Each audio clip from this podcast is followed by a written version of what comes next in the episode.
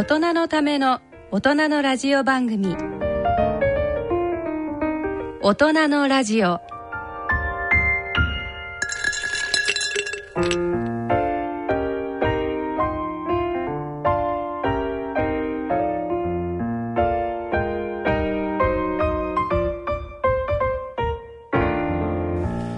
皆さん、ご機嫌いかがですか？坪田和夫です。ご機嫌いかがですか？西澤邦弘です。こんばんは、久保田恵里です。今年も第一土曜日のこの時間は、ご機嫌が人類を救うと題してお送りします。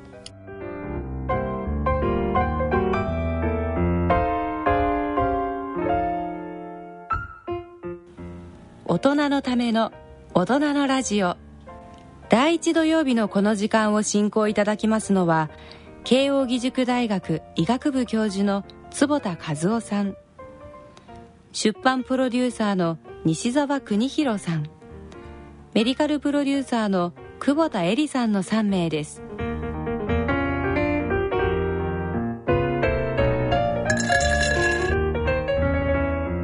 はい。えっと、今年ももう早1ヶ月経ってそうですね、経っちゃいましたね。もう、節分だから豆まきの時期になっちゃいましたね。本当ですね。はいともうすぐ来週ええからオリンピック。そうですよね。ソチオリンピック楽しみですね。ええねそうこうする間にあのワールドカップとサッカー始まっちゃったらもう1年も半分過ぎたみたいな本当ですであれですよねあの坪田先生と久保田さんは実はあ年末からお正月？あーフィリピンのタクロバンに。ね大変ななんかこうあのボランティアといいますかそうなんですよ。えいやもともとあの3年前にね、はい。東北地震災があった時に、はい。眼科診療をそこにまたなんとかスタートしたいということでアメリカからミッションビジョンバン、はい。ビジョンバンです。ビジョンバン、はい。えつまりそのお車の中で目の検査とか治療とかができる、もう移動式の移動する診察し手術室みたいな感そうそうじですかね、はい。それは、えー、と輸入することができて、はい。3か月間運用して3500人の人を見れて、ん。まあ、その間に復興したわけですよ。はいまあ、タコロバもビジュアル見てるとねみんな流されちゃって津波と同じような需要況なので、ね。なんかお役に立てないかなと思って行ってみたら、ええええ。まさにええ。津波と一緒。もう全部流されちゃってて、あー。あのちなみにそういうような状態の中で、ええ人の目に起こるええ。一番こうなんかこうリスクの高いええ。症状とかってええ。どんなことがあるんですか、もちろんあの急性期はさ、はい。い、ろんなものが飛んでトタン屋根が飛んできたとか、ええ。外傷なんだけど、で怪我をしたとかえっと今もう2か月ぐらい経って慢性期に入ってるんですが、はいええ。慢性期になるとですねいっぱいあるんですよ。一つはほこりとか、ええ。感感染症とはい。そういうものでしょ、あはい。もう一つはですねタクロバンって11人の眼科医がいたんだけどえ。一、人を除いてみんな逃げちゃった。マニラ戻ってこない、うん。うん、だってもう自分の家が壊されちゃって診療所が壊されちゃったから、ええ。そうすると診療がないから、ええ。例えば緑内障で目薬を使ってた人がえ使えない、どうしてかって目薬ないから。目見えなくなっちゃう。うん。まあそれはすぐ説明はしないけどでもその間に視野が進行しちゃいますよね。ね。はい。というようなことがあったりとか,、ええ。ドライアイの人なんかだとやっぱり目薬ないから目がゴロゴロしたまま、目が充血したまま。フィリピンのああいうところに住んでても結構ドライアイの方ってやっぱ結構いらっしゃる。今ねあええの、アジア人には多いってことが分かってきた。ああ多いんですよ、それからコンタクトレンズの人なんかも、ええ。コンタクトレンズの供給がなくなっちゃった何も見えないという見えないええ。あとやっぱり感染症とかもね、気にされてましたね。なんか、やっぱりまだすごく、あの、衛生状態がどうなんだろうというような、まだその施設、なんていうんでしょう、えー避難所ね。とか、もう本当に避難広場みたいなところに皆さん暮らしていらっしゃるので。でまああのー被災した地域はそんなに広くはないんだけど、ええ。そこは本当にね、もう全部の屋根が飛んじゃって、ああえー本当に悲惨なんですよ。うんでフィリピン眼科学会のね、はい。あのハーベイ先生っていう会長先生に連絡取って何かお役に立ちたいって言ったら、うんうん。まあ彼ら何もできないでいたところを、あそんなに言ってくれるんだったら一緒にやろうってことになって、うんうん。今、えっと、今週末ですね、はい。あのこの日本製の、ええ。ーこのビジョン版を、はい。これあのおかげさまで作っていただいたので、ええ。今三陸で運用してるんですが、ええ。これを持ってって、まあ、あー。1か月間だけなんですがフィリピンのタクロバンでの眼科の診療の再建に使わせていただこうと、じゃあちょうどこの土曜日。そうですね。これはね詳しいことは久保田さんがよく知ってまああなるほど。じゃあちょうどこの放送皆さんがお聞きになられる頃には あの日船積みされて。れて。船積みでね。はい。えフィリピンに向かうと。やっぱそのいろいろなこうコンタクトレンズとかこう、メガネ作れるキットとかも載せていくんですか？全部それが入ってるの。へで、あの、本当はね、これあの、自衛隊機で、ええ。えっと運んでいただこうとかいろいろ考えて、自衛隊とかにも連絡したんだけど、なかなか自衛隊ってね、えっと、まあ法律もあって、ええ。一旦こう引き返ってきたら、ええ。その勝手にはいけないんですね。あそうですか。善意であっても行ったりすると、なんで行くんだってあまあ法律問題があるわけですね。そう法律問題があると。ああでなかなか行けなかったんですが日本赤十字社、やっぱりすごすごいですね、うんそういう情報を持ってて、うん川崎汽船の方の、ええ。まああの善意でこれ運んでいただけることになりました、そうですか。まあ、本当ね先生が前からおっしゃられているようにこう目は視覚の器官であるとと同時にこう脳、ええ。脳の一部でもあるしまさにこうアンチエイジングの器官だから、ええあのそれがこうボヨーンとしちゃったりこう感染して大変な状態になってるってことはなかなかねこう生活のこう戻そう戻そうと思っても結構相当辛い状態にあるんじゃないかと思うんですよね。そうなんですよね、ええ。それでやっぱり慢性になった時に、ええ。まあ目ぐらいと思うかもしれないけどやっぱりクオリティオブライフは非常に低くなりいますから、やーだって、あのコンタクトとか僕も使ったりしますけど、ちょっとゴミ入っただけでもなんか七点抜刀するくらい痛いわけじゃないですか。そうですよね、ええまあ老眼鏡がなければね新聞も読めないしね、本当ですよね。本当ですね、うん、そういう面ではそのあの11人の方のうち、ええ。まあ、1人は頑張ってねアメリアさんという、ええ。あの女性が頑張ってんだけど、ええ。その人を中心に、はい。今までちょっとマニラとかにあの、まあ、避難されて避難されてる先生方にも一回集まってもらって、うん。一緒に再建しましょうと。でまあ、えーやっていけばね自分の患者さんとかまた来ると、眼科医ってやっぱり面白いことにね、うん。患者さんに助けられてるとこもあるの。あ眼科医が患者さんを助けてるでしょ、ええ。だけど違うの。患者さんに眼科医も元気いただいてる。だからが患者さんを見ることによって眼科医が元気になるっていう構図を僕は3年前に見たんですよ、なるほど、まあ、特にあれですよね、こう目を見るわけだから、うん。その患者さんの目がだんだん元気になってこう、キラキラしてくると、おなんか力をもらってるだった感じがなんか分かる感じがしますね。あれ見て自分も思った。自分が慶応病院でね、ええ。まるで偉そうに患者様を治させていただいてるけど、ええ。実は俺やっぱり治させていただくことによって、え自分は患者様からやっぱりええ。エネルギーもらってんだなと、って本当に思った、うん、だからそれそういう気持ちでいたのは非常に良かったですね、ああじゃあその気持ちもがその逃げちゃった先生方にも伝わってそうそうちょっと集まってそうそうちょっと逃げちゃったっていうとかわいそうだけどあそうかそうか。ちょっとまあ避難していた。いや本当ひどいからあそこ確かにね、残ってらんないですよ子供なんかがいたら。だって衛生状態も悪いしね。ね。まあ治安はだいぶ戻ってきましたええけど、ええなんで少しでもお役に立てればと思って行ってきたところでありました。でも結構なんかその大変だった受け入れ体体制というかそれもやっぱ大変だったんですそそのよね。あのここも久保田さんが今一生懸命やってくれてるんだけど、バスをね持ってっても、んそれ日本のバスだからさ、ええ。ー右ハンドルだし、えフィリピンはちなみに左ハンドルなんですって。で右日本みたいに両方走ってますという国ではないということでうん。右ハンドルだったらそれは走れるのかとかそういう問題が今 浮上中でございます。そうそうそう、ナンバープレートどうすんだとかね、うん。細かいとかいっぱいあるわけですよ。それを全部クリアしていかないといけない、なあこう人のため世のため人のために何かをするっていうのも結構大変なものですねやっぱね。あの眼科医が思いつきだけじゃできなくてですね。うん。やっぱり久保田さんの会社みたいにそう全員のねなんかサポートチームがないと本当できない。もう感謝しております、い。えいえでもそうかじゃあ久保田さんがそこのところのこういろいろな手続き上の問題とか ええみんな今右ハンドルをどうしちゃおうかとかいそうことを考えてると。え来月またアップデートできること。をそうですね。楽しいアップデートが。楽しいというかえであの主体は日本眼科医会、はい。それから東北の宮城眼科医会って。えーここに加藤先生と高野先生ってね、はい。い、い先生がいてこの二人が中心になあって。じゃあその東北の先生方は自分たちがこう助けられたその気持ちを今度フィリピンにも伝えようと。そうなんですよそれは素晴らしいの。素晴らしいですね、なるほど。それはじゃああの、先生も今度じゃあまた行かれる？えっとね2月の中旬に、ええ。もう本当は僕さスキーの学会があったの。本当に泣きそうなんだけどいや本当スキーのがそうなのよ。俺学会 学会場でスキーがあるのよ、ってい。うかスキー場で学会やってるのよ。ね？どういう学会なんでしょうかそれは？えいつもエイジングの学会ってそういうとこでやってる、ええキーストンミーティングとあかね。はいはいはいはい。あキーストンミーティングでもね、その時に、あ、でもそこしか空いてないわけじゃない、フィリピンに。ええ。もうだって他の予定、だからもう泣く泣くなんだけど、まあここででもスキーやってたらフィリピンにお手伝いしようって言いながらね、言い出しっぺがね、やっぱりそれはダメでしょと。泣く泣くキャンセルしてキャンセルしたらさホテル代はもう戻りませんとか言われてさ ガクッとしながらね、まあ、だいぶ期間ありますよね。ダメなんですよあそうですか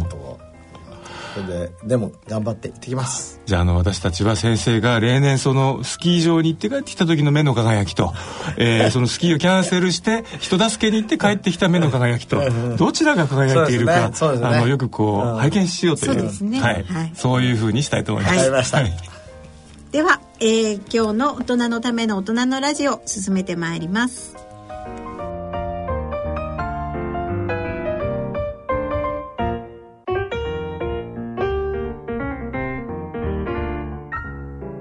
大人のための大人のラジオ。この番組は野村証券ほか各社の提供でお送りします。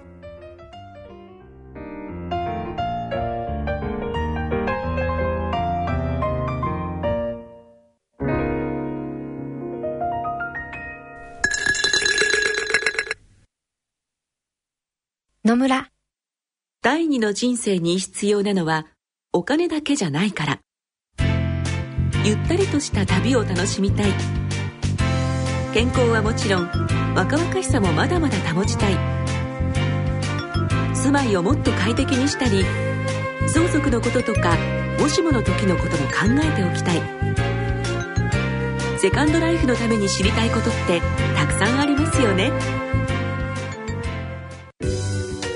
あなたのハッピーなセカンドライフのために。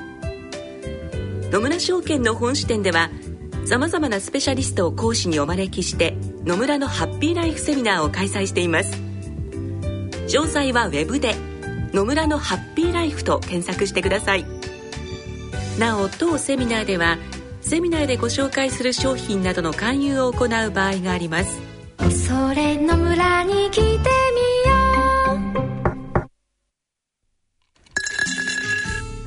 う。大人のための大人のラジオ健康医学のコーナーです。ここからのこのコーナーでは坪田和夫さんに医学の話題についてお話しいただきます。はい、えー、このコーナーでは坪田先生に健康医学の話題を伺ってまいります。えーと今回はえーと脳をテーマにお話いただきたいと思っております それは何か久保田さんが今回はお選びになったそうなんです。テーマなんですが、はい、はい、えっ、ー、と2月のですね12日水曜日、ね、はい、ですね、はい、夜7時から夜11時まで、はい、え TBS テレビで長いねそれ。4時間。4時間。人間とは何だとスペシャルじゃないですね。えあの本当に。開局何十周年みたいな。あの人間とは何だというですね、えー、あの TBS が年にあの不定期なんですけど1回は流している、うん、あの。前あの遺伝子上やったやつそうですそうです。遺伝子スイッチを去年はエピジェネティクスでやって、はい、それが今年は脳をテーマにやるということでちょっとあのオリンピックなどいろいろあるんですので、話題があるのでちょっとあれなんですけれども今あのスタッフ総勢でみんなでいろんな脳の最先端の情報を集めて、えー、と4時間。これはなんかそのオバマ大統領がこうブレインイニシアチブって言って、すごいお金をつぎ込んで、今もうアメリカは脳のすごいいろんな研究進めててで日本でもそれに結構対対抗っていうんじゃないですけど、あのこう対応して、日本の脳研究も進んで、まあ脳プロとか。これからあの、ね8年間にわたって先進国はもう脳に投資すると、はい、っていうのはアルツハイマーなんですよね、問題はね、これがどんどん増えちゃってるから、地方を治すには結局これ脳の問題なので、だから日本も脳の研究にこれから大きなお金がつくんですよ、なので僕は眼科医なんだけど、今までは眼科医だから目の研究でしょ、はいでも考えてみれば目が見えるってどこで見てんのと、えー、脳でしょ。でしょ？で僕はドライの専門で涙が、はい、涙が出る泣くってどこが泣いてんのって、えー、目が泣くんだけどでも気持ちは脳でしょ、えー、っていうことでですね今なんと研究は脳にシフトしてる。ああじゃあ今まではこう重臓器の研究だったらそからアンプの研究にそうそうそう、ね、そうなの。それじゃ先生例えば泣く時に、うん。うん。今どこの脳が動くかってファンクショナル MRI とかで見れるじゃないですか、うん、そういうのってね分かってるんですそれを感情の、うん、あの人間のレベルでももちろんこれからやろうとしてるんだけど、今やろうとしてるのは、はいえー、二項試験微鏡っていうのを使ってですね、えー、その動物でまずね、うん、涙腺から逆行性にどこに神経が脳のところに行ってるかっていうのを今見ようとしてて。でまず第一次ニューロンっていうのがあるわけ、うんうん、その涙腺って涙を作る線ですけどそこに交感神経と副交感神経と、はい、それから知覚神経が入ってる、えー、で3つはちゃんと同定してそれぞれあの交感神経が光る、えー、プローブ、えー、副交感神経だけが光るもの、うん、っていうふうにねあのちゃんと3つの枝を見つけたんですよ、まあ、着色してですね、はい、で次に面白いのがね逆行性のウイルスベクターっていうのがあってね。これはあのその神経っていうのは、この節っていうところを乗り換えて脳から来るの。でこの涙腺から行った時にはその節言ってみれば、ええまあ、滝みたいなもんだよ。川のね、その滝を登って恋の滝ともりじゃないけどさもう一個登ってってくれないと前のニューロンに行かないじゃん。そういうでも手法があるんですよ。で今それをやってるの。でだからえー、もう一回乗り換えるでしょ、えー、でもう一回乗り換えると脳のどこが、涙を出させてる中枢かっていうのが分かってあつまりその分かった3つの神経をさらにこう今度は情報を遡らして、えー、どこがその支配してるのかを見つけに行ってると。見つけに行って。もうなんかあのお口探検みたいな、ね、そうですよ。そう。そのプロジェクトを今やってる。それから泣くって言ってね、えー、あのそういうなかなか泣くモデルってなかったんだけど、えー、僕たちの研究室のね、えー、中村さんチームっていうのが、号泣マウスっていうのを作号泣マウス？そう。泣きまくる。泣きまくる。なんかガンバのも冒険みたいなもういや信じられないんですよ、もう涙出まくりのネズミ、えー、っていうことはそれどっかはシグナルが言ってるわけですよ。今それを研究しようとして。あの素人ながらの疑問なんですけど、うん、号泣マウスはやっぱりなんか心も寂し、悲しくなるんですかね？いやそれはそいやそこを知りたい。そこを知りたい、だからどういうメカニズムで号泣するのか、だって例えば西田さんだって普通に今まばたきして涙出てるわけですよ、えーでなんかほら感動した時に、うん、で昨日久保さんなんかですね浅田真帆のね、うん、NHK 特集みたいな。のね号泣したっていう それはね目が号泣したんじゃなくて脳が号泣したわけじゃないですか、うん。ね、感動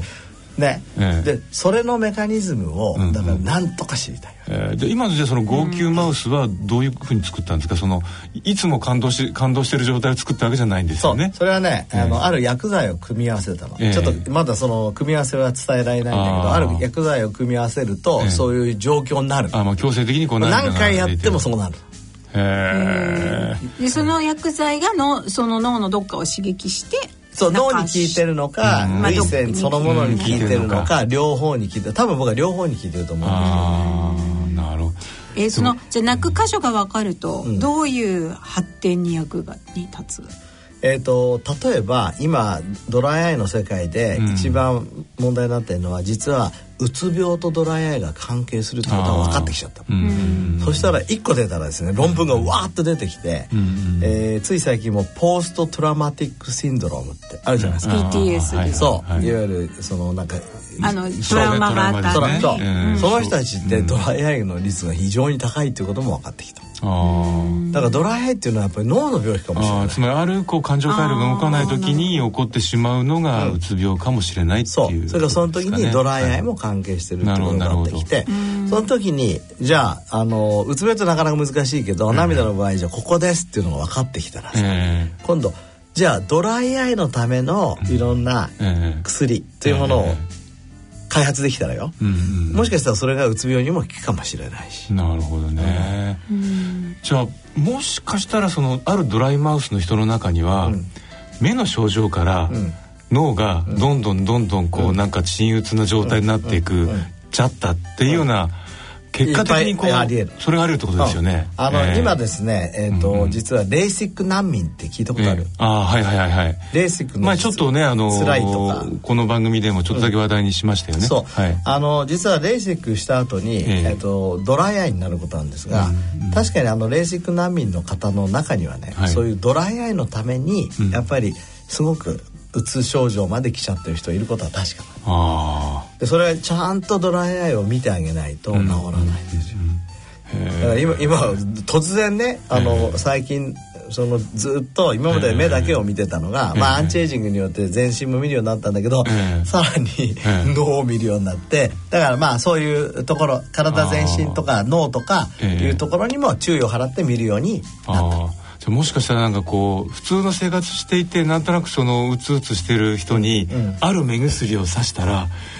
どよどよどよどよ涙が出てきて、うん、なんとなくそのストレスも飛んで、うん、ご機嫌な気持ちになってくるような目薬が将来出てくる可能性あるあると思う。こう目薬さすと涙がわーって出てきて、ええはあ気持ちよかったみたいなやつでしょ？すごいなんかドラえもんのポケットみたいな 感じになってきましたね。ね昔からこれフライっていう先生が言ってんだけど、泣くっていうことは気持ちいいじゃない、じゃあなんでそんな気持ちいいの？なぜならそれは排泄だからっつって。うんなるほどニューロトランスミッターって言って、神経伝達物質を排泄すると、えー、だからおしっこ行ったりとか、えー、便を出したりすると排泄すると、いらないものを排泄すると気持ちいいでしょ、うんうんうん、涙を出した時も、うんうん、実はそういう排泄してると言われてた、でそれただあのなかなかこの20年間研究なかったんですが、僕たち見つけたんですよ。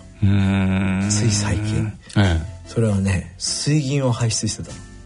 目から。目からじゃあもう水銀なんて入ったらこう、うん、毛の先まで行っちゃってなかなか出てこないものだって言われてましたよね、でも涙から出てて、ええ、ところがこれ面白くて唾液には出ないの。はあ。じゃあそれもどういうことなんですか？その毛に入る前に回収して、うん、いやいやもちろん毛にも行くのよ、えー、毛にも行くんだけど、はい、涙は排出期間だったっていうこと。なるほど。これもねうちにいる中村さんチームって素晴らしいね研究者がいるんだけどね、彼らのチームが水俣病センターってあるじゃん、はい、熊本に、はい、あそことあのタイアップして見つけてきて、今ちょうど論文書いてるとこですけど、えー、じゃあだいぶこうじゃあよく泣ける人はだんだんこう、体内の水銀濃度がまあどのぐらいそこがね、えー、えー、と根底病床にしてるかわからない。まだね。もちろんだって汗からも出るし、えー、それから便からも出るし尿からも出るからね。だけどでも実際涙の中にそういうものがあったと、うんいうことはすごく面白いよね、それもさ唾液の方にはないんだからさ、えー、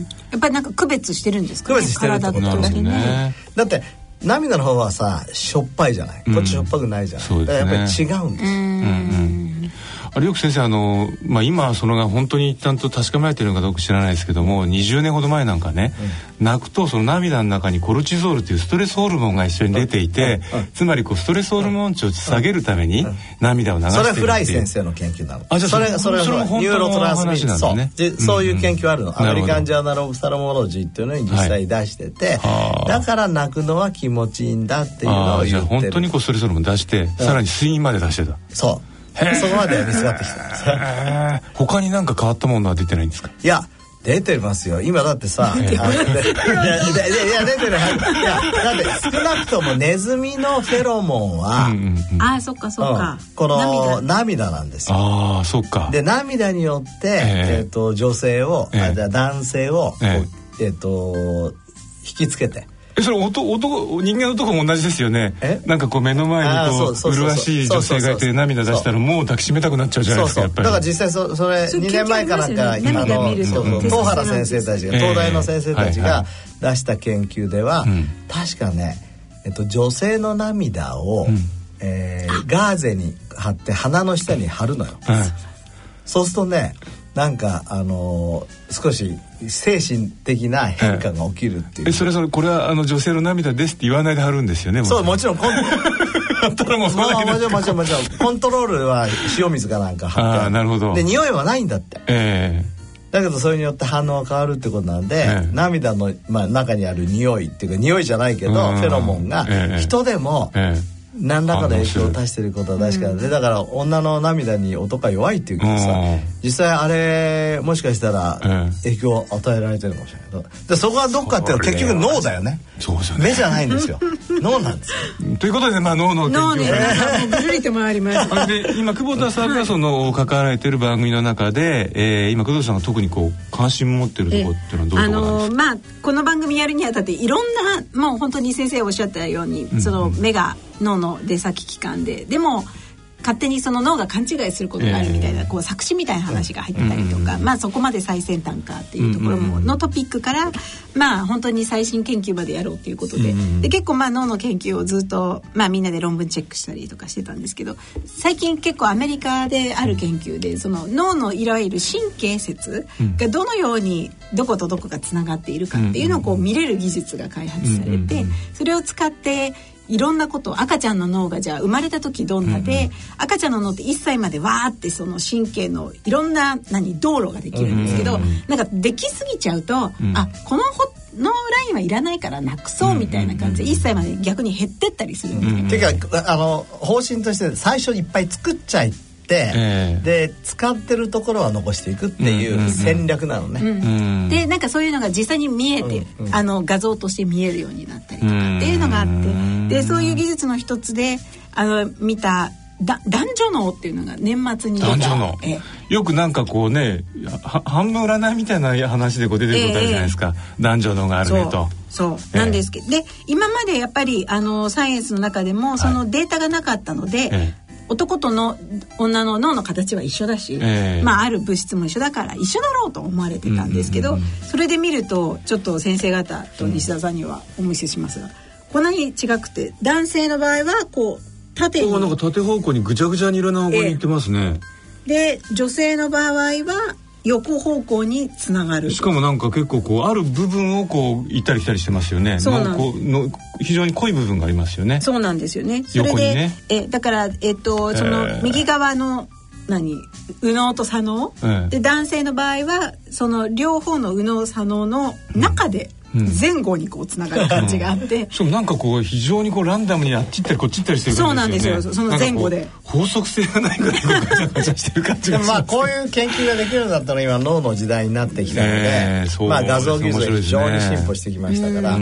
これから人のな心の動きとこう脳ととかね、でこれ今大きな男性と女性の差だけど、はい、今例えばさ、はい、えっ、ー、といわゆる女性化しちゃった男性と男性化しちゃった女性って、ね、どうなってんですかね脳の進行あれだからそれはまあ予測するによ、えー、どっちかというと、うん、あのこの脳の方がセックスを決めてる、だからおセックスの遺伝子よりねねそう。そうですよね。で一番有名なのはあれじゃないですか。あのアンドレジェンシャワー、アンドレジェンシャワーによってこういうものがもしかしたら決まってるかもしれない、神経の細胞の生き方つながり方がなるほどね、確かにそうです。この間ねそのちょっとまあこれはあの疫学調査なんですけどもそのノルウェーで5万人ぐらいの人たちのこう男女をこう調べたら男の方が女性よりもやっぱり忘れやすいんだっていうのが出たんですよ。でしかも男は30歳でも60歳でも忘れやすい人は忘れやすい、うん。お年じゃなくて男だから忘れやすいって人たちがいるらしいんですね、でも女性もあの名前とか日付とか特定のものなんか忘れやすいらしいですあとうつ病とかになっちゃったりすると、うん、やっぱりこう忘れっぽい、うん、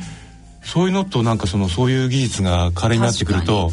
なんかとんでもないことが分かってきそうですね。そうですね。面白いですね。まああと年を取ってくるとね、こうやっぱり物忘れがひどくなるとそういうものともこういう技術によってさ。そうですね。そうですね、うん、運動すれば実は良くなりましたとか。うん。あとなんかそう。あの右手と左手で違うことをするとか、えー、なんか考えながらさそういうのがいいとかなんかそういうのをネイチャーに載ってたりとか、ね。えー、なんかそう。だからそういういろんな新しい脳の発見とか、アプローチについても紹介するので、うん、ぜひ12日の夜7時から楽しみですね。ご覧になってください。はい、はいということで、えー、以上今回の健康医学コーナーは脳についてお話しいたしました。野村。鈴木さんちも田中さんちも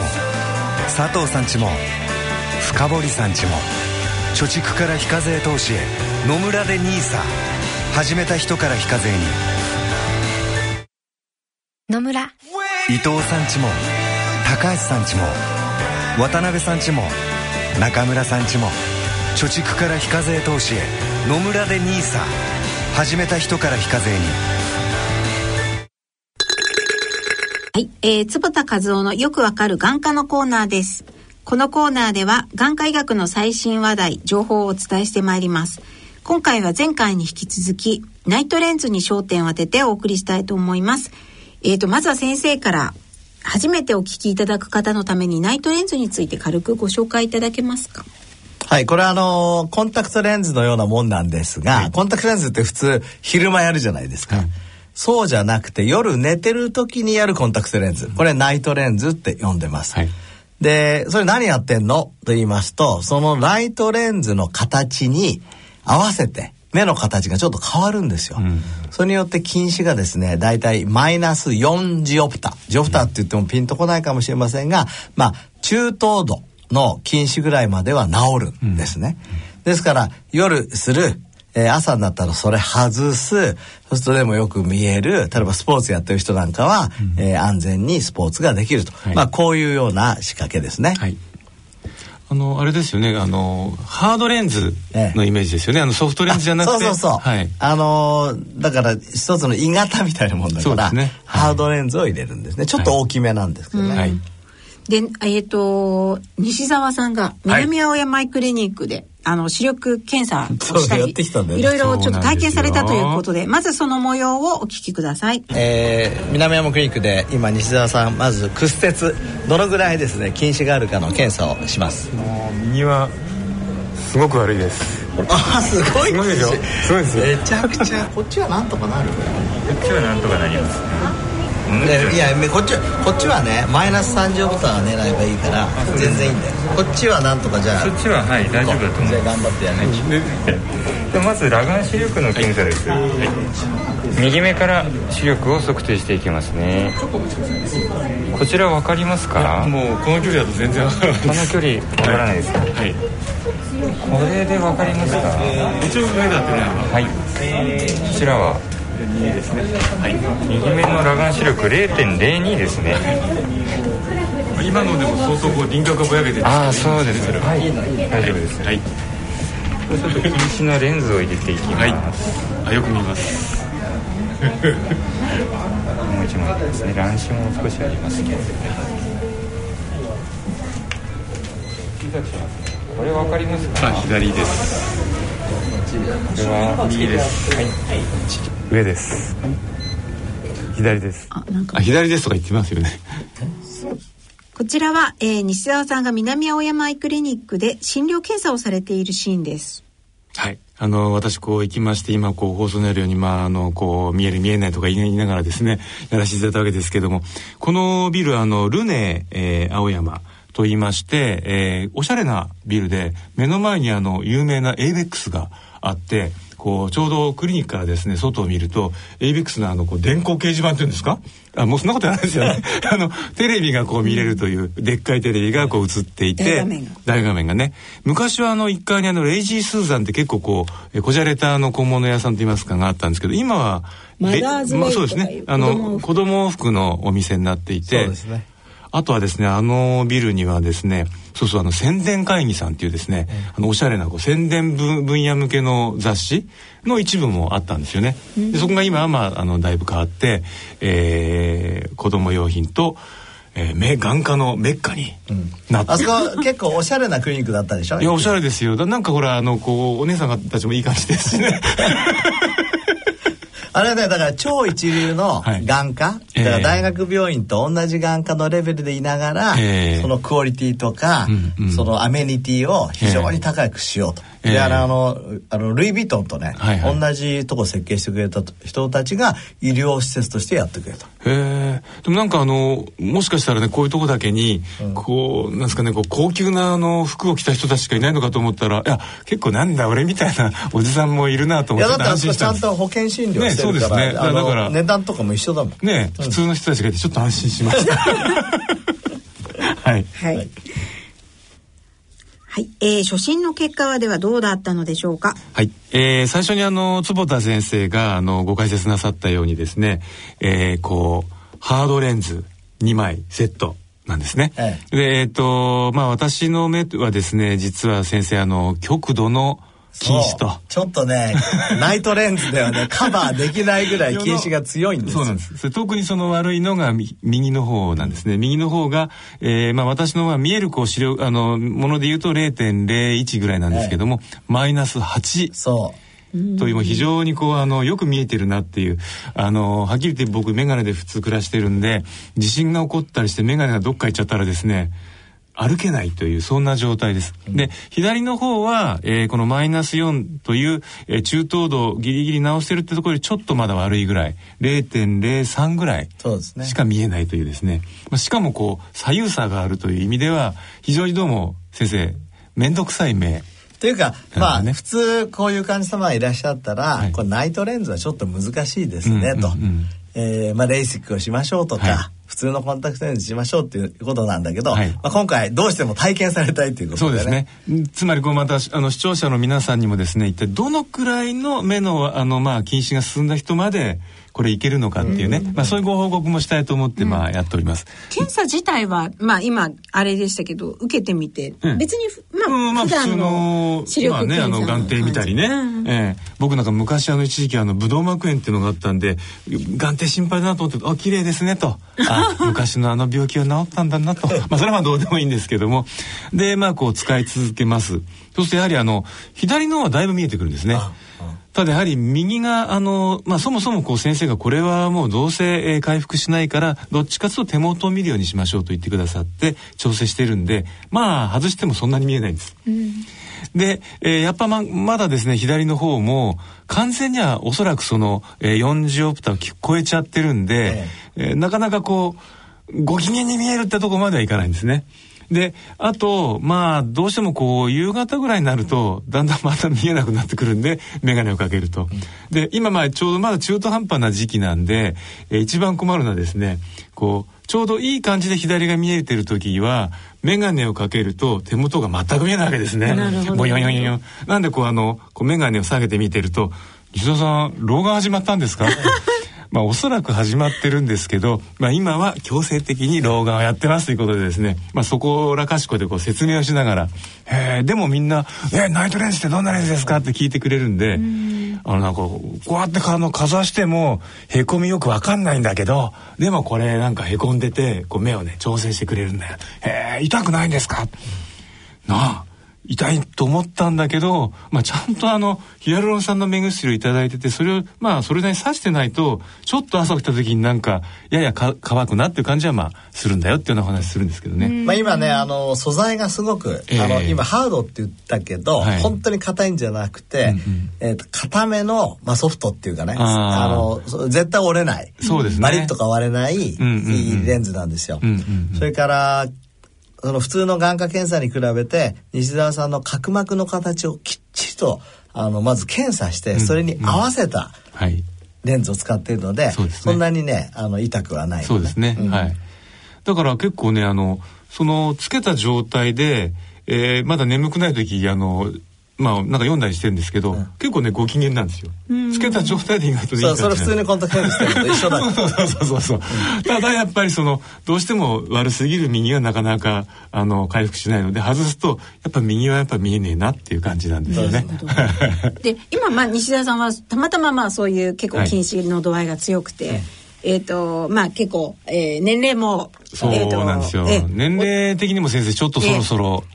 いや年齢的には別にね、あのされてもいいですけど、でもさっきのお話に戻るけど、これはやっぱりもともとライトレンズが直せる範囲内じゃないので、まあ、ある程度体験されたらね、ちょっと違う方法がいいんじゃないかと思います。それ技術よね、やっぱりヘリコプターが飛んでいける範囲と、それからジャンボジェットが飛んでいく範囲と、やっぱり違うわけですから、そうですね、技術によってカバーできる範囲は違う。うん、で今でも先生の例えば慶応では、うん、なんか結構お子さんに向けて研究用なそうですね、治療をされてる的慶応大学はですね、はい、えーと、愛媛大学と京都府立大学と三大学が、うん、あの一緒になって、はい、今子供用のこのオルソキャラトロジーこれオルソキャラトロジーって本当にナイトレンズですね、はい、の安全性に関する知見を始めています。うん。で、えっ、ー、と、まあ、あの、子供の場合ってね、レーシックできないんですね。えー、というのはどんどん変わっていっちゃうから。はい、だから今、一つの、えー、概念として、欧米なんかを中心にされているのは、うん、えーと、子供の時は、まあ、どうしても例えばサッカーする人とかいるじゃないですか、はいはい、人は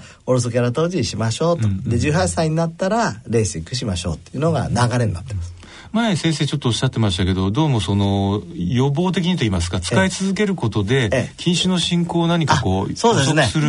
可能性もあると、これねあの今一つ話題になってまして、はい、実はそれをターゲットにしてるんじゃないんだけど実は期待してるんです、うん、慶応大学でもね、はい、えー、このナイトレンズをすることによって、うん、角膜の形をあのある一定以上に悪くしないように、うんうん、えー、もしかしたら抑えられるんじゃないかと、うん、そういうデータがね世界中で今出てきてるんですね、うんうん、えー、興味ある分野だと思います。面白いですよね。だから私も実はかなりこう昔からもう30年以上前からコンタクト使ってきたんですよねコンタクトっていうのはもう朝起きたらつけて、なるべく疲れてきたら外して逆のことをやるというこれ なかなかなんかこう天変地異が起こったようなことに取り組んでるわけですけど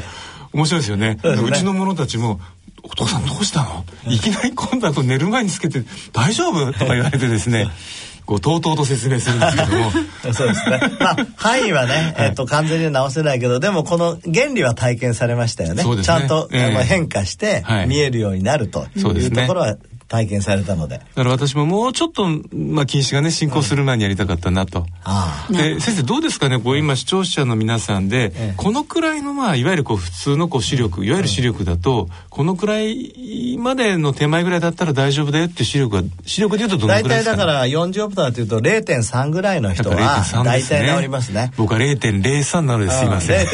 まあ0.3までは完全になります。なるほど、えっと、はい、まあ0.10.2の人でも治る人いるし、うんうんうん、ただ乱視があんまり強かったりすると、はい、またちょっと治らない人もいるので、はい、まあ一度検査されるのはいいと思います。そうですね。まあ私もなんか自分の感覚だとですね、もしこれが0.06ぐらいあったら、ええ、もう少しいけてるなって感じするんですよね。え、でもあのまだね諦めてないんですね。もうちょっとあのトライしてみたいと思いますので、またあのぜひちょっと、えー、結果をですねご報告したいと思います。はい。はい、ではまた次回の放送で西澤さんの体験記をご報告いただきます。はい。はい。以上、坪田和夫のよくわかる眼科のコーナーでした。大人のための大人のラジオスポーツのコーナーです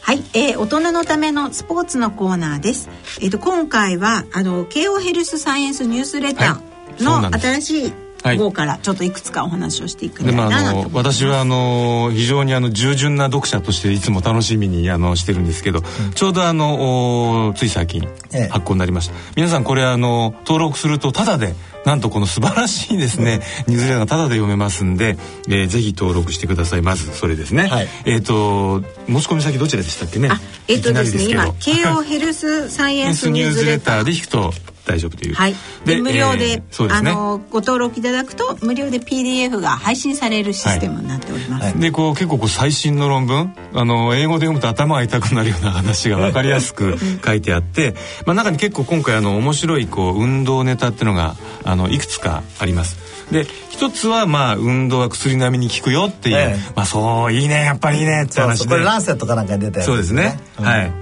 あ BMJ かなあランセットですね、うん、ランセットです。はい。でもう一つは運動したことにする新物質も出てきたと、うん、まあ、これはまあ運動嫌いに朗報というやつですね、うん、えー、これはネイチャー。もうすごいですね。これあの 門脇先生門脇先生ね。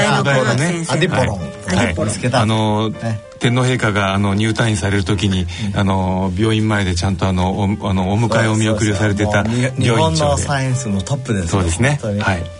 で先生、ええちょっとその後の方にですね非常にあの気になる記事がございました。誘惑があるのに禁欲すると短命になるというですね、うんうん、どうもこれはその、まあ、あの前からこう先生にお話しいただいているように、運動はあのこう脳神経を発達させるある物質を誘発の分泌を誘発して、うん、え。ー、脳をいい状態にする。でこの論文を拝見すると、ええ。ー、どうもやはりこうちゃんとこうあのこれはまああの人間じゃなくて症状媒ではあるんですけども、メスのフェロモンに反応してオスがまあこうセックスをこうすると、え。えー、脳内化学物質がやっぱ増えて、ええ。ー、なんと脂肪の蓄積とかストレス耐性や寿命に影響を与えていたことが分かったと。でそれをどうも、えー、きややるなっていうと、短命になっちゃうと、これは運動とこうセックスの関係に関するですね、うん、何かこう非常にこう深遠な心理に近づいていくのかですね。ちょっと先生にあのご解説いただきたいなと思ったんですけども。これね、はい、あのいわゆるセンソリーニューロンって言って、はい、その感覚と寿命との関係の論文なんですよ、はい、これあのプレッチャーさんっつってね、ミシガン大学の先生でこれずっとやってんの。こいつら。これを？もともとねあのー、面白い論文この人出してねカロリーリストリクションっていうのは寿命を長くするじゃないですか。そうでしょ、はい、でハエってさえーと、線虫とか食うんですよ、うん、でその餌の匂いを、うん、えー、与えてですよ、えー、カロリーリストションしてたらハエも寿命長くなるの。いい、うん、いい？でしょ、はい、そこに匂いを嗅がせるの、そのはいどうだったでしょうかっていう論文。これサイエンスかネイチャーですよやっぱり。プレチャーとして出してる匂いがしたきたけど食べなかった。時にどうなったどうなるかっていうと長生きしちゃそうですね。違う。寿命が寿命の延長効果が減っちゃうの。ああやっぱり一度匂い嗅いで食べたり食べなかったりってことをリアルにしていかないと。いやこの人たちはカロリーリストリクションさせてるんだけど、そこに匂いをいつも嗅がしてあげる。あそうかそうか。そうするとまあ完全じゃないんだけどカロリーディストリクションによって寿命の延長効果が匂いを嗅いじゃうと減っちゃうっていうのを思いましたああってことはせっかくカロリーリストリクションしていても、うん、美味しい匂いを嗅いでると、うん、その効果が半減する可能性があると。いう。ということはだから、そうですね。センソリーでしょ、はい、だから匂いというセンソリーなニューロンによって、感覚によって寿命が規定されたっていうんで、すごい一世風靡したんですよ、で僕はそれ見た時にあ匂いでいくんだったら視覚情報で絶対やりたいなと思っていろいろやってるんだうまくいかないんだけど狙ってんの。はい、でもしかしたら、ええ、あの今目は時計プロジェクトって言って、はい、ブルーライト関係から、え、この目っていうのは体を決めるっていうことがだいぶ分かってきたので、視覚情報をコントロールすることによって、こういうハエとかね、うん、ちょっと線虫でやりたいので線虫目がないからね。しょうがないからまあ そうそうそう。えっとそれによって寿命がどうなるかっていうのをやりたいなとずっと思ってたところですよ。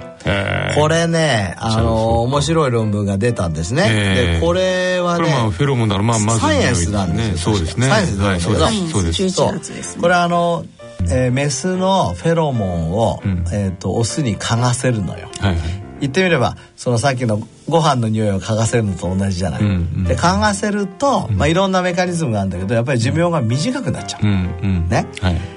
でそれだけだったら多分これサイエンス乗らないと思うんだけど、これさらに面白いのが、ええ、その後にメーティングさせるわけ。だからあの興奮するわけじゃないですか、はいはいはい、メスのフェロモンで、え、その後にメーティングさせると、うんえー、寿命の延長あ寿命の、うん、えーと、短くなるのがちゃんと元に戻ります、うん、ああそう不思議じゃないですか。ねえ。やっぱりこう、うん、嗅いだだけじゃダメだと。そう、うん、え その後いたすいたす。そう触るじゃない。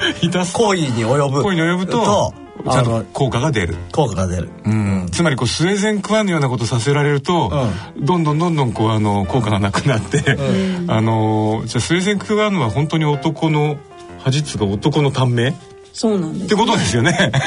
かもしれないし。だからそこわかんない。何かこう、はい、えっ、ー、とエクスペクテーションだから、えっ、ー、えー、と前のあの、ね、カロリーリストリクションの匂いの研究は、はいはい、えっ、ー、とどういうふうに解釈されたかっていうと匂いを嗅いじゃうと食べたことと同じになっちゃうんですねみたいなストーリーだったんだけど、もしこれが正しいとしたらですよ、うん、匂いを嗅がしてエクスペクテーション、その期待を高めたところで、食べさせないとそれがいけないのかもしれない。落差でこうそうそうそう。やっぱりちゃんと期待した時にはそれを与えてあげないと、報奨系のじゃあ話ですよね。そうそれはもしかしたら今ハッピーピーポーリブロンガー、はいはいはい、そこと絡んでる可能性もあるわけ。だから匂いだけ聞いてご飯食べれなかったら不幸せじゃない。あそうです、ね、女性。幸せな脳の反応が短命スイッチを押すみたいな。かもしれない。じゃああれですねきっとこうむちゃくちゃこうあの恋愛モードにいっといて嘘だぴょーんって言ったら、うん、一番その衝撃的な打撃を受けるかもしれない。っていうようなものをハエのモデルとしてやり始めたので、はい、これ非常に面白いです面白いですね、うん、でねその後ねこの僕ちょっとさらさらとしか読んでないんだけど、うん、確かね、えー、オスに1匹に対してメス5匹を与えると、寿命のその寿命の減弱効果はなくなったけどオス1匹にメス1匹では効果ありませんみたいな。ハーレムじゃないとていうかそうそうに俺読んでたんだけど、ええ、その読み方は違うのよって言われたこともありちょっともう一回読んでみようと思ってあそうですか、うん、へそれ先生なりの解釈。そうそれは俺の解釈でも普通そう解釈しちゃいますよね。あともしかすると選択肢が多いってことはだからまあ、うんうん、あのある意味こうもあのこう比較して盛り上がっていく可能性も、うん、でもそれさ人間社会に、あのこう適用したりするとちょっと複雑な問題を提起するじゃないですか。で、ねね、いやでもほら男性の本能として、いろんなところで自分の遺伝子を残すっていう意味で、とか、例えば。一、人だったら一一パターンの遺伝子まあそそうなんだけどそれやっぱりちょっとあの眼科の教授としてねやっぱり言いにくいじゃないですか。男性とはいえね。だからあの解釈が難しいんですねって言ってるの。ところで運動との関係もやっぱ何かこうオチとしてですね。まあ、これあのー、ここれ肺のコピュレーションなんかはそんなにエネルギー使わないかもしれないけど、最近やはりこのセックスそのものが、はえ運動と関係してると。か、セックスすることによって、えー、副交感神経が優位になるので、え寝てる間の例えばセックスした後に寝たとしたらね、血圧が低いですよとか、血糖値がちゃんと下がってますよとか、体にとってすごくプラスですよとか、そういう研究が出てきましたよね。で前あのほら運動は食事の前か後かっていうのを、ディスカッションあったじゃないですか。どっちの方が得かと。で僕は食後運動した方が血糖値が下がっていいかもって言ったけど、はい、最近は食前の方がミトコンドリア機能を高めるのでいいと、えーはい、俺さ誰かやってほしいんだけどさ、えー、睡眠の前と後ではセックスはどっちが健康にいいのかと。なるほどね。それは夜か朝かみたいな。そう夜か朝か。だって夜の方が、もしその後寝てる間の血糖値を下げたりとか副交感神経いろんなホルモンの働きが良くなってれば、うんでもその運動あんまり寝る前に激しくしちゃいけませんって言いますよね。そうそうそう。だからそうそうそう。僕も今それが不思議だったんですけど、うん、寝る前に激しく運動すると確かに目が冴えたりするじゃないですか、うんうん、でも寝る前にセックスして眠れなくなったって人あんまり聞いた。ことない。あんまりない。よね満足してねそう。そうなの。だからさそこら辺まあきっとそのうち論文は出てくると思いますよ、ああいやなんか今日はたて大変深い話になっちゃったというか、うん、まあ症状あくまでサイエンスとして語りたいそうですよね。症状倍の世界症状倍の世界でも大変なことになってるんですね。そうです。このプレッチャーさんたちの次の研究に期待したいと思います、はい、ちょっとこの論文改めて読んでみます。ありがとうございました、はい、ありがとうございました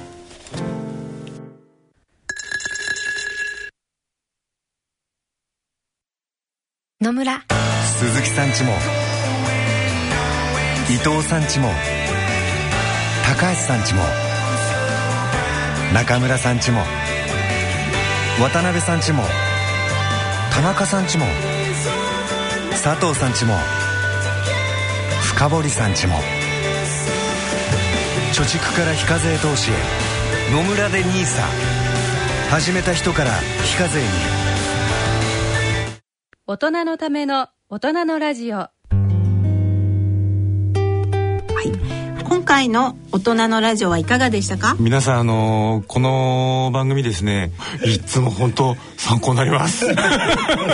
強になりますね、今日はなんかディープな話題なんでね、ね、目の話からもう症状前の夜の心配までしちゃいましたという。本当ですね。はい、い、や本当に楽し楽しい時間を過ごさせていただきましたさんも目もね。はい。えっ、ー、とさらに進化するように、ね、だからあんまりあの目が冴えるようなこと僕あの寝る前にやってるとあのちゃんとこうナイトレンズの効果が分かんなくなるので、ね、あのしっかり寝る寝るために何をするかっていうことを研究しなきゃいけないので今日の症状倍のお話もですね 何らかの形でこうあの生活に取り入れてみようかなと。はい、はい、さて番組では疑問質問ご意見ご感想をお待ちしております。宛先は社屋の移転に伴い変わりました。郵便の方は郵便番号105の8565ラジオ日経大人のラジオ係まであるいはラジオ日経大人のラジオの番組ホームページからの投稿もお待ちしております。それではそろそろお時間となりました。お相手は私久保田恵里と。西澤邦弘と。坪田和夫とでお送りしました。次回私たちがお会いするのは来月3月1日の放送となります。それでは次回放送までさようなら。さようなら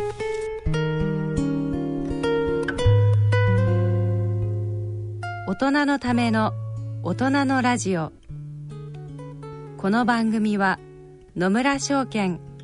ほか各社の提供でお送りしました。